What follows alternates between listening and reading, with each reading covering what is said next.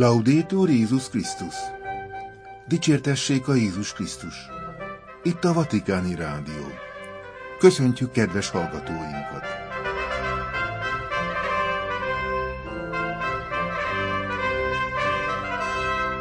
A mikrofonnál Vértesajai László. Nagy keddi adásunk témái A testvériség kritériuma vezesse a politikusokat. Ferenc pápa beszéde az olasz országos társadalombiztosítási intézet vezetőihez és alkalmazottaihoz. Bosznia-Hercegovina miniszterelnökét fogadta hétfőn délelőtt Ferenc pápa.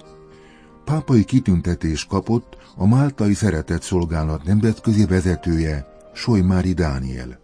A vatikáni kormányzóság közleménye a Szent Péter tér husvéti virág díszítéséről. Lengyelország imavirrasztással, körbenetekkel emlékezett Szent második János Pál halála évfordulójára. A testvériség kritériuma vezesse a politikusokat. Ferenc pápa beszéde az olasz országos társadalombiztosítási intézet vezetőihez és alkalmazottaihoz. Ferenc pápa hétfőn délelőtt az apostoli palota Kelemen termében kiallgatáson fogadta az olasz országos társadalombiztosítási intézet vezetőit és alkalmazottait. Hozzájuk intézet beszédében hangsúlyozta, hogy az olaszországi nyugdíjrendszer a jólét olyan formája, amely összetartja a különböző generációkat, megmutatva, hogy minnyáján kölcsönösen függünk egymástól a pápa elismerését fejezte ki az Olasz Országos Társadalombiztosítási Intézet tagjainak, intézetük fennállásának 125. évfordulója alkalmából. Compie 125 anni. Megállapította, hogy nem minden ország tud felmutatni ilyen értékes tapasztalatokat a dolgozók szolgálatában. Az olasz társadalom gazdagságai közül a pápa a következő hármat emelte ki. Gli oratori nelle parrocchie a plébániai oratóriumokat, a kiválóan működő önkéntességet és a társadalom biztosítási intézethez hasonló intézményeket. A társadalom biztosítás témája egyre időszerűbb, szögezte le Ferenc pápa. A társadalom ugyanis látszólag elvesztette a jövő táblatait, és kevéssé törődik az elkövetkező nemzedékek sorsával. Ennek jele az ökológiai válság és az államadóság. Ezzel szemben a fenntarthatóság felel meg annak az elvnek, hogy igazságtalan a fiatalokra visszafordíthatatlan és súlyos terheket róni. A társadalombiztosítás a jólét olyan formája, amely összekapcsolja a különböző generációkat. A nyugdíjbiztosítás működésének feltétele lényegében a nemzedékek közötti erős kapcsolat, fejtette ki Ferenc pápa, majd felidézte egy csak nem 60 éves férfi szavait, aki feltette a kérdést. De ki fogja fizetni a nyugdíjamat? Csak nem a kiskutyák, Non saranno i cagnolini. akiket az emberek a gyerekek helyét tartanak. A pápa ezután arra hívta a figyelmet, hogy nem szabad megfeledkezni azokról a külföldi munkavállalókról sem, akik még nem rendelkeznek olasz állampolgársággal, viszont szintén hozzájárulnak a nyugdíjrendszerhez. A pápa ismét utalt rá, hogy kölcsönösen függünk egymástól, és minden összefügg mindennel. A közjó emberek millióinak mindennapi munkáján keresztül valósul meg, akik osztoznak a dolgozók közötti szolidaritási kötelék elvében. A pápa ezután három felhívást intézett egy olyan társadalombiztosítási rendszer megőrzése érdekében, amely megfelel az olaszhoz hasonló, egyre inkább előregedő társadalmak kihívásainak. Ezek a következők. Un no al lavoro nero. Mondjunk nemet a be nem jelentett, a fekete munkára, amely torzítja a munkaerőpiacot, igazságtalanság a munkavállalókkal szemben, akiknek nincs lehetőségük a tisztességes járulék befizetésére, és nem férhetnek hozzá a nyugdíjhoz. Mondjuk nemet a bizonytalan, nem véglegesített munkával való visszaélésre, amely befolyásolja a fiatalok életét. A nem véglegesített munka csak átmenetileg elfogadható, különben a fiatalok egyre később kapcsolódhatnak be a társadalom biztosítási rendszerbe, és ez növeli a népesség csökkenést. Mondjunk igent a tisztességes munkára, amely mindig szabad, kreatív, részvevő és szolidáris, idézett a pápa evangélii Gaudium kezdeti apostoli buzdításából, hangsúlyozva, hogy a társadalombiztosítás a saját és a mások jólétében való részvétel egyik formája. A pápa ezután bibliai példákat hozott fel a rossz és a jó biztosításra. A rossz biztosítás, amikor valaki csak magára gondol, mint a kapzsi ember evangéliumi példázata mutatja, aki egyre nagyobb javakat halmoz fel magának, de Isten ráébreszti, hogy nem fogja élvezni, amit összegyűjtött. Nincs jövője annak, aki hamis bizonyosságokba zárja be önmagát, mutatott rá a pápa. A jó biztosítása pedig példa József, Egyiptom kormányzója a Teremtés könyvéből, aki a bőség éveiben gabonát tett félre. Gondolva az éhínség idejére, előrelátóan cselekedett a rábízott emberek javára. Ez a Társadalombiztosítási Intézet munkatársainak is a feladata, gondoskodni az emberek jövőjéről. Szükség van bölcs politikusokra, akiket a testvériség kritériuma vezet, akik nem pazarolják el az erőforrásokat, és törődnek a jövő nemzedékeivel is. A pápa végül arra buzdította az Országos Társadalombiztosítási Intézet dolgozóit, hogy növelje a közjó, a biztosítás, fenntarthatóság kultúráját az olasz társadalomban, Vi affido alla protezione di San Giuseppe. majd Szent József és Szűz Mária oltalmába ajánlva őket, Isten áldását kérte rájuk.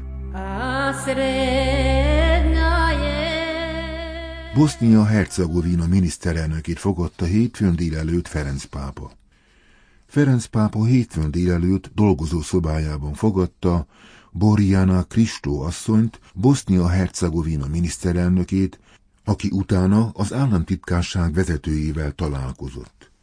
A megbeszélések témái között érintették az ország belső erői közötti inkluzív párbeszéd szükségességének és az EU bővítésének a témáját.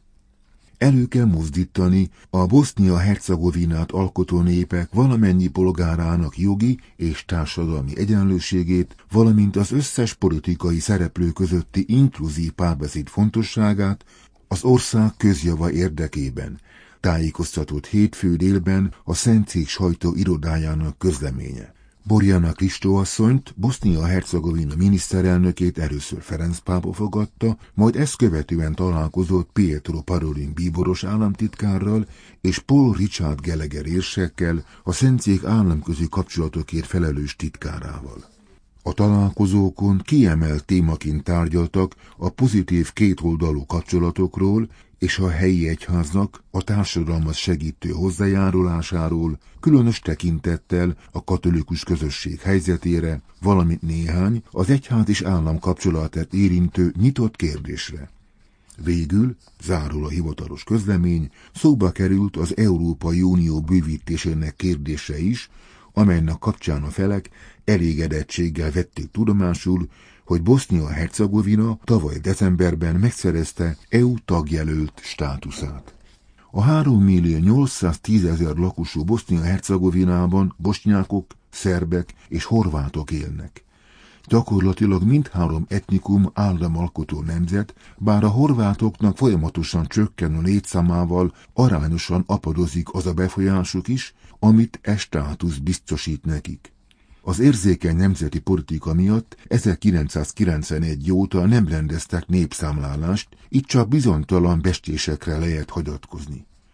Az akkori adatok szerint a lakosság 48%-a volt bosnyák, 30%-a szerb, 22%-a pedig horvát.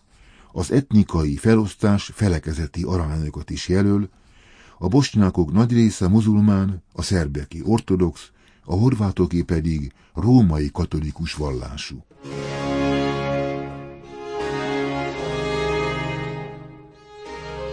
Pápai kitüntetés kapott a Máltai Szeretett Szolgálat nemzetközi vezetője, Sojmári Dániel.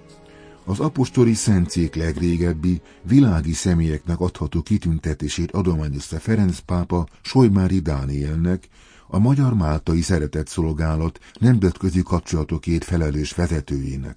Olvasható a Máltai Szeretett Szolgálat honlapján. A Szent Szilveszter rend keresztét Erdő Péter bíboros Esztergom budapesti érsek, valamint Jussef Apsi, szíriai Melkita görög katolikus pátiárka március 17-én Budapesten adta át Sojmári Dánielnek. A kitüntetéssel Sojmári Dániel a Szent Atya és a Szentcég nemzetközi kapcsolatainak érdekében végzett kiemelkedő munkáját, elsősorban a nemzetközi segélyezés és a humanitárius diplomácia terén elét eredményeit ismerte el Ferenc pápa. A Szent Szilveszter rend a Szentszék állami kitüntetése, amelynek odaítéléséről közvetlenül a pápa dönt. Az elismerés az apostoli szentszék legrégebbi, világi személyeknek szóló kitüntetése, amelyet az egyházért és annak nemzetközi kapcsolataiért végzett szolgálat elismeréseként adományoz a Szent Atya. Első formáját második Szent Szilveszter pápa alapította, arancsarkantyú rend néven, ezt 16. Gergely pápa 1841-ben, mint Szent Szilveszter rendet élesztett újra, tagjait pedig lateráni udvari grófoknak nevezték. Jelenlegi formáját 1905-ben Szent 10. Pius pápa alkotta meg. A Szent Szilveszter rend, mint pápai rendjel, a legritkábban adományozott kitüntetések közé tartozik, az 1945 óta rendelkezésre álló iratok tanúsága szerint kevesebb mint tíz magyar ember részesült ilyen elismerésben, közülük a 40 éves Sojmári Dániel a legfiatalabb. A március 17-én átadott pápai kitüntetést Ferenc pápa közelgő magyarországi apostoli útjának előkészítésére időzítették. Sojmári Dániel felsőfokú tanulmányait Magyarországon, majd az Egyesült Királyságban végezte teológia és nemzetközi kapcsolatok szakokon. A Magyar Máltai Szeretett Szolgálatnál fiatalkora óta önkéntes szolgálatot végez, 2010 óta a szervezet főállású munkatársa, jelenleg nemzetközi kapcsolatokért felelős vezetője. Négy kontinensen dolgozott ember és természet okozta krízisekben, nyomortelepeken, menekültáborokban, valamint polgárháborúk során. Hivatásának az emberi peremvidékek felzárkózását, a magukra hagyottak méltóbb életkörülményeinek megteremtését, valamint a mindezekre történő írásos reflexiót tekinti. A szuverén máltai lovagrend tagja, diplomatája. A kitüntetés Ferenc pápa nevében Erdő Péter bíboros, Esztergom budapesti érsek, valamint Jussef Apsi szíriai Melkita görög katolikus pátiárka adta át március 17-én Budapesten, a Prímási palotában.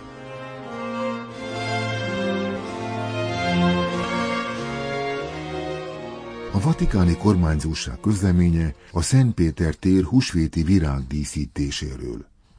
Husvét megünneplésére és Krisztus feltámadása örömhírének kifejezésére a Szentpéter teret virágos kerti alakítják. Hollandiából érkező több mint 35 ezer virág és növény borítja majd a Vatikáni Bazilika erőterét, adja hírül a kormányzóság közleménye. A virágdíszeket a kormányzóság infrastruktúrális és szolgáltatási igazgatósága kert- és környezetvédelmi szolgálatának munkatársai készítik el Daniela Kanu virágdíszítés tervező közreműködésével. A holland virágdíszítők és virágkötők munkájába belekapcsolódnak a szlovéniai Nakló biotechnológia virágkötő szakemberei is. Nagypénteken egész nap együtt dolgoznak majd azon, hogy másnapra elkészítsék a feltámadás megünneplésének méltó környezetét. Nem is csak húsvét ünnepére, hanem az egész nagy hétre virágból készített kompozíciókkal díszíték fel a Szent Péter teret. A kivitelezésről a Vatikán városállam kormányzóságának belső dolgozói gondoskodnak, együttműködve azokkal a holland és szlovén szakemberekkel, akik a növényeket és a virágokat kísérve érkeztek az örök városba. A római Flora Holland virágkertészeti nagykereskedelmi vállalat kölcsönadja azokat a nagyméretű olafáit, amelyeket Szent Péter és Szent Pál apostolok szobrainak közelében, a bazilika előterére felvezető emelkedő két oldalán és a tér közepén álló obeliszk lábánál helyeznek el.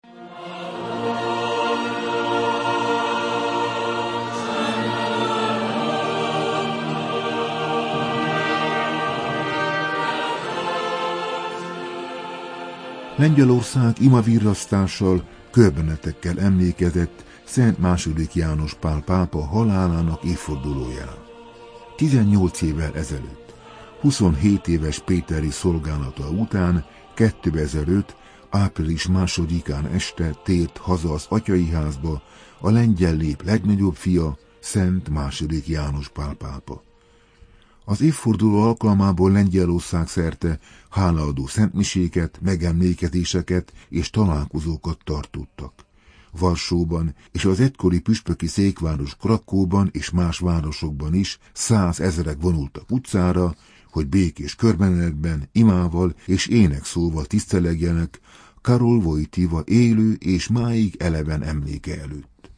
Pater Lesek Gesiák jezsuita, a Vatikáni Rádió lengyel adásának egykori vezetője, jelenleg a Lengyel Püspöki Konferencia szóvívője, nyilatkozatot tett közzé virágvasárnap este a Püspöki Kar honlapján, amelyben a Püspöki Konferencia nevében sajnálkozásának ad hangot az ünnepi megemlékezés megzavaró szélsőséges, liberális megnyilatkozások miatt, amelyek megpróbálják befeketíteni második János Pál pápa alakját. Ezek a hangok szeretnék kisebbíteni, elhallgattatni a lengyel pápa emlékét, sőt, igyekeznek nevetségesé tenni mindazt, amit második János pápa tett az egész egyetemes egyház és Lengyelország számára.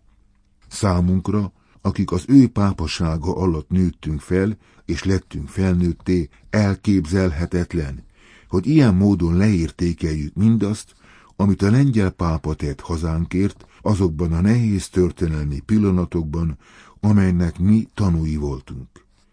Mindannak az emléke, amit ő az egyház számára megvalósított Lengyelországban és az egész világon, valamint annak a hatalmas örökségnek a tudata, amelyből merítettünk, és amely sok tekintetben még ma is felfedezésre vár, biztosítja, hogy minden év április másodikán, azaz időpont 21 óra 37 perc, maradjon sokunk számára továbbra is a hálaadás különleges pillanata az Istennek, hogy nekünk ajándékozta az ő személyét. Lehetetlen felbecsülni mindazt a jót, amit ez az ember az emberiségnek ajándékozott, és amit ő emberek millióinak a szívébe árasztott szerte a világon. Ezért nem engedjük meg, hogy megsemmisítsék vagy eltöröljék mindazt a jót, amit az Isten második János pápában keresztül adott az egész emberiségnek. Olvassuk a Lengyel Püspöki Konferencia honlapján. Tadeusz Vojda, Gdansk érseke élesen elítéli a szélsőséges támadásokat, amelyek második János Pál tekintélyének megdöntésére és szentségének megsemmisítésére tett alaptalan kísérletnek tűnnek személyének lejáratásával fennáll annak a veszélye, hogy a fiatalabb generációkat megfosztják egy fontos hivatkozási ponttól a hit és az erkölcs terén az ő személyétől. Jó hír viszont, hogy a pápa védelmében a papok és püspökök mellett egyre több világi hívő bátran felemeli a hangját, és nyíltan kiállnak mellette.